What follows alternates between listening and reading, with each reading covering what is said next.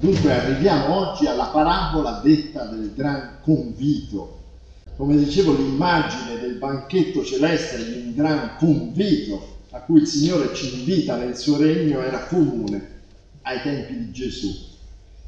E infatti quando Gesù parla di resurrezione in un banchetto in cui è, subito ecco che uno dei presenti inneggia al banchetto celeste. E però Gesù certo non respinge questa immagine, ma diviene per Gesù non un motivo di un'esultanza generica, ma diventa un motivo di riflessione, ci fa riflettere. E dunque leggiamo il testo come lo troviamo in Luca al capitolo 14 da 15 a 24. Uno degli invitati, udite queste cose, gli disse, beato chi mangerà pane nel regno di Dio. Gesù gli disse, un uomo preparò una gran cena e invitò molti. E all'ora della cena mandò il suo servo a dire agli invitati, venite, perché tutto è già pronto. Tutti insieme cominciarono a scusarsi. Il primo gli disse, ho comprato un campo e ho necessità di andarlo a vedere, ti prego di scusarmi. Un altro disse, ho comprato cinque paglia di buoi e vado a provarli ti prego di scusarmi. Un altro disse, ho preso moglie, perciò non posso venire. Il servo tornò e riferì queste cose al suo signore.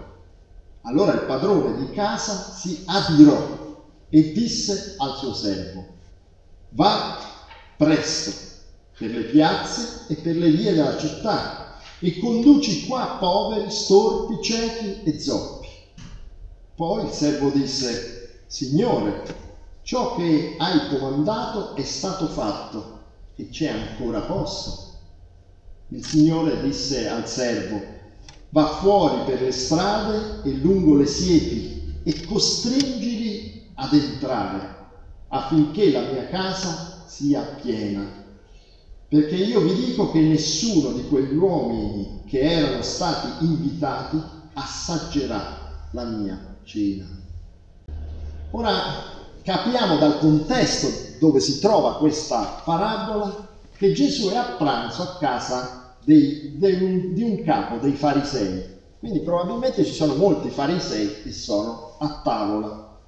E l'affermazione iniziale di uno degli invitati, beato chi mangerà pane nel regno di Dio, sembra in fondo dire, oh, cioè, pensiamo che possa dire siamo sicuri di esserci. Ah, beati saremo quando siamo lì al banchetto, al convito eh, celeste. Ora, la parabola allora si comprende in questo contesto, diciamo, cerchiamo di capirla in questo contesto. Chiaramente chi dà la grande cena è il Signore. Questo Signore che fa la cena è immagine di Dio. E questa parabola in fondo contiene una critica, una forte critica ai farisei che sono in qualche modo gli invitati o si sentono invitati naturalmente, ovviamente, al convito del Signore. Ma loro, questi farisei, rifiutano con delle scuse quell'invito. In che senso? Come capiamo che cosa significa la parabola in queste scusarsi, quello di non andare al convito? Non è che non vogliano entrare nel regno di Dio, anzi, l'affermazione iniziale vuol dire proprio quello, sì, ci andiamo, vogliamo, che bello.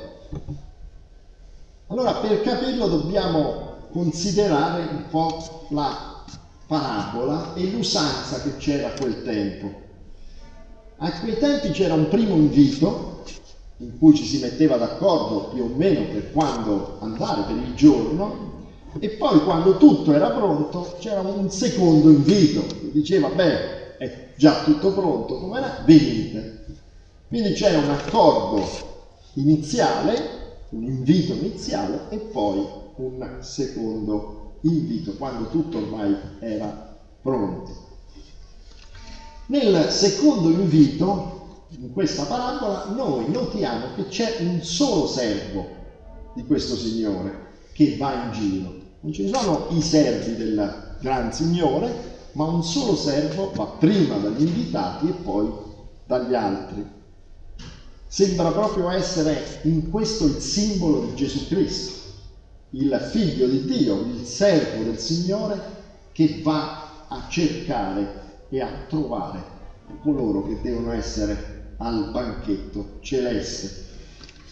E gli invitati del primo invito allora sono i farisei, coloro che conoscevano la scrittura, che conoscono i voleri del Signore, che conoscono tutto in fondo dalla parola di Dio, dei profeti, della legge del Signore, ma, ma quando arriva il servo del Signore, quando arriva Gesù Cristo, rifiutano di accettarlo, rifiutano di seguirlo. E allora Gesù invita coloro che non erano inizialmente invitati, cioè coloro che non erano a conoscenza del Signore, del suo regno, che non conoscevano per filo e per segno le scritture, che vivevano come vivevano e però vengono eh, chiamati da Gesù Cristo. E guardate che esce due volte in questa sua uscita nel cercare degli umili, degli emarginati, gli storpi, gli zoppi, esce ben due volte, una volta nella città, nelle vie, nelle piazze, e una volta addirittura lungo le siepi, cioè persone disperse, a immagini, in questo senso della società, emarginati, lontani. E quel costringerli ad entrare non è una costrizione di forza, chiaramente, ma sottolinea che solo per la grazia del Signore sono ammessi nella eh, banchetto, costringili a entrare, è Gesù Cristo che prende l'iniziativa e insiste per portare queste persone al banchetto celeste. E i farisei? E beh, i farisei che erano calcolati come ospiti del regno, rifiutando Gesù, dice questa parabola, perdono il loro privilegio. Si è salvati solo rispondendo all'invito di Gesù Cristo, non per i propri sforzi. E tutto questo parabola ha però un senso di urgenza, vedete, verso quelli che sono lì a, a tavola, gli mette una pressione, in fondo gli dice decidetevi.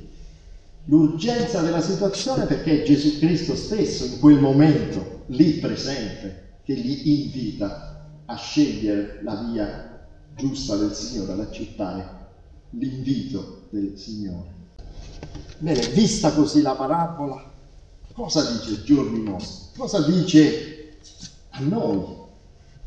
A noi che non abbiamo Gesù Cristo stesso fra di noi al tavolo che ci invita, ci racconta la parabola come in quel momento i farisei, di, di quella... Che senso ha? In che senso noi siamo invitati ad accogliere l'invito al convito di Dio, al banchetto celeste.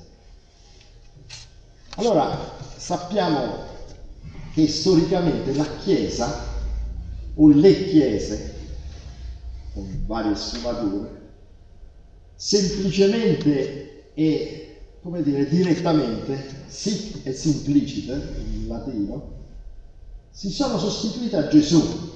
Hanno detto, beh, noi portiamo il messaggio dell'Evangelo di Gesù Cristo, noi abbiamo il ruolo di Gesù Cristo nel mondo, quindi l'accettare o meno l'invito al banchetto celeste diviene accettare di appartenere alla Chiesa, ad una Chiesa, di solito a una Chiesa ben precisa. È chiaro che noi non possiamo fare questo così direttamente, semplicemente. Non sempre la Chiesa è fedele al messaggio evangelico. Anzi, alcune volte le chiese rischiano di mettersi nella posizione tranquilla dei farisei. Noi andiamo al convito, noi siamo per il regno del cielo e non c'è urgenza, non c'è niente da fare, semplicemente ci finiamo dentro si sentono a posto alle volte i cristiani, si sentono a posto anche con la fedeltà al messaggio di Gesù Cristo, che invece è qualcosa che non ci dovrebbe far dormire, sempre qualcosa che ci mette in discussione. Allora la parabola letta così diviene quasi un monito alle chiese stesse e ai cristiani, quando non mettono al primo posto l'Evangelo ma le loro preoccupazioni, le tante cose da fare del mondo. Lo vediamo se guardiamo le scuse che gli invitati offrono al Signore. Allora chi declina l'invito, chi rifiuta di andare al, al banchetto, è chiaro che accampa delle scuse. Non possiamo naturalmente discutere su, ma è chiaro che se ha comprato un campo dei buoi non ha urgenza di andarli a provare, ormai l'ha comprato, no? vedete, non è una cosa così urgente. Le scuse ci dicono che l'invito di Dio è inserito però nella vita quotidiana di queste persone. In qualche modo sono quasi sorprese di essere chiamate. Ma dice, sto già provando, mi sono sposato, vedi, che c'entra col non andare all'invito? Però è nella vita quotidiana. Fuori di metafora è chiaro che queste scuse rappresentano dare una priorità agli impegni nel mondo, impegni che non sono sbagliati di per sé, ma che sono minori per importanza rispetto all'invito al banchetto del Signore, all'invito di Gesù Cristo. È una questione di priorità e di tempi con cui fare le cose. E poi questa figlia di questa parabola, con gli umili, gli storpi, gli emarginati, ci fa pensare sempre al fatto che l'invito, nell'invito c'è anche una priorità di inclusione e di cura di chi sta male, di chi sta in difficoltà, di chi soffre l'ingiustizia, per riprendere il testo di Isaia o dei tiranni. Ecco, in questo senso allora si capisce meglio l'urgenza di accettare Gesù Cristo anche oggi, anche ora. E l'urgenza però non è solo, come si sottolineava nel Medioevo, una questione relativa alla nostra morte. Si diceva scendi Gesù Cristo presto, fai, segui il Signore nella tua vita perché se muori non potrai più farlo. E quindi comunicavano questo come senso d'urgenza ai cristiani. Ma l'urgenza non è solo per noi, non è un problema egoistico. L'urgenza è l'urgenza di chi è in difficoltà, di chi aspetta aiuto, di chi aspetta la parola. Non è solo qualcosa nostro, da guardare dal nostro punto di vista, ma anche di coloro che aspettano aiuto e aspettano aiuto dal Signore. Poveri e storpi, ciechi e emarginati che vivono lungo le siepi, per riprendere l'immagine, aspettano due cose, secondo me, di essere aiutati, alleviati nelle loro difficoltà, che qualcuno se ne prenda cura e insieme di ascoltare il messaggio di dignità, di inclusione, di salvezza del Signore, di essere invitati al banchetto, non solo aiutati, ma di ascoltare la parola di Gesù Cristo attraverso le nostre parole umane. Beh, io lo so, annunciare l'Evangelo non è un tema sentito nel nostro mondo. Anche le chiese alle volte lo interpretano solo come un'occasione di crescita numerica. Abbiamo problemi, siamo pochi, annunciamo per essere di più. Ma invece il tema essenziale, essenziale non solo per la vita della Chiesa, di nuovo non solo per noi, per quelli che annunciano, che si mettono nella, diciamo, nella sequela, nel seguire Gesù Cristo in quel senso, ma anche per chi aspetta la parola. Se sono sconfitto dagli esseri umani, se sono emarginato dalla società, se sono abbattuto, atterrato vincolato dalla malattia, ad esempio, tutto ciò che attenta alla nostra integrità, alla nostra dignità, alla nostra fiducia. Ebbene, se sono in quella condizione, essere invitato, ascoltare il messaggio dell'Evangelo che ti invita dal Signore, che ti dice che sei accettato dal Signore, che sei amato dal Signore, è fondamentale. È quello che cambia la tua percezione, ma anche la tua esistenza concreta.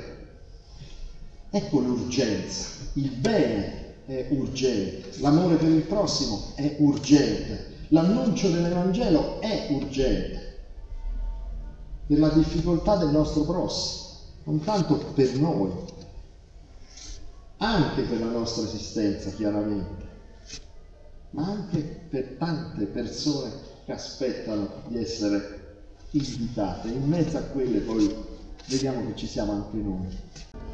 Ritorno al termine costringili di questa parabola.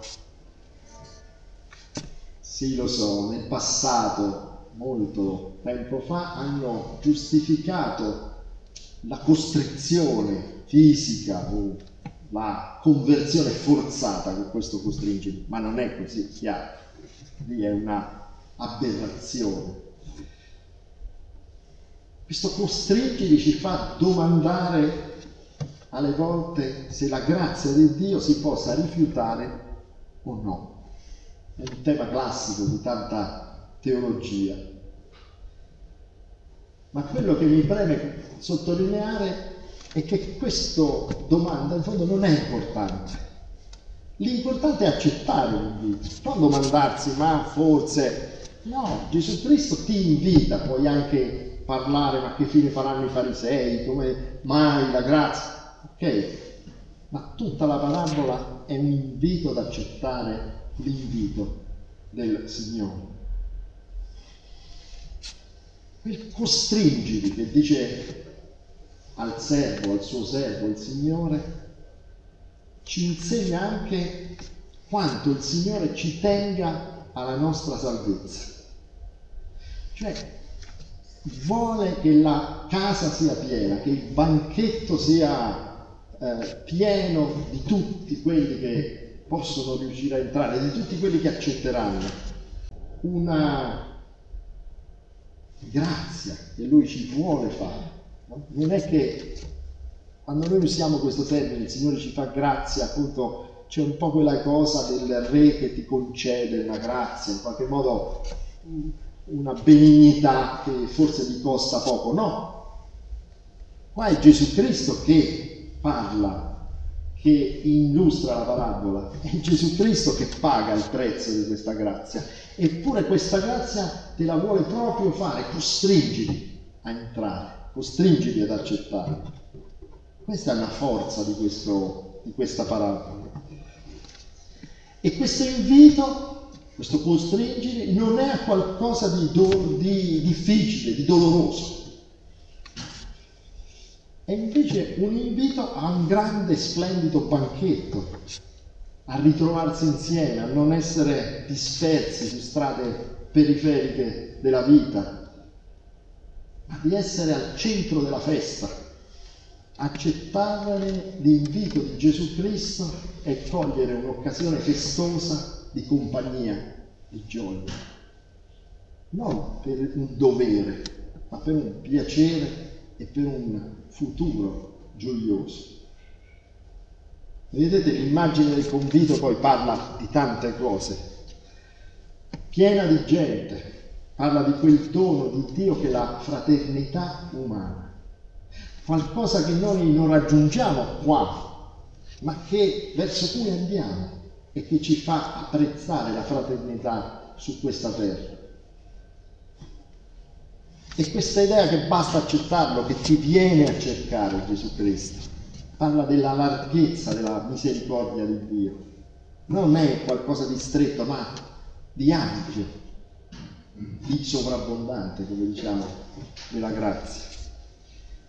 E poi c'è infine questo fatto che c'è ancora posto. È meraviglioso, c'è ancora posto. li ho chiamati, sono andato, ma c'è ancora posto. C'è ancora posto per ciascuno di noi al cospetto di Dio. Grazie a Gesù Cristo. E allora noi come cristiani possiamo sempre dire a tutti coloro che incontreremo nella nostra vita, vieni a conoscere Gesù Cristo, c'è sempre posto per tutti alla sua tavola imbandita. Amen.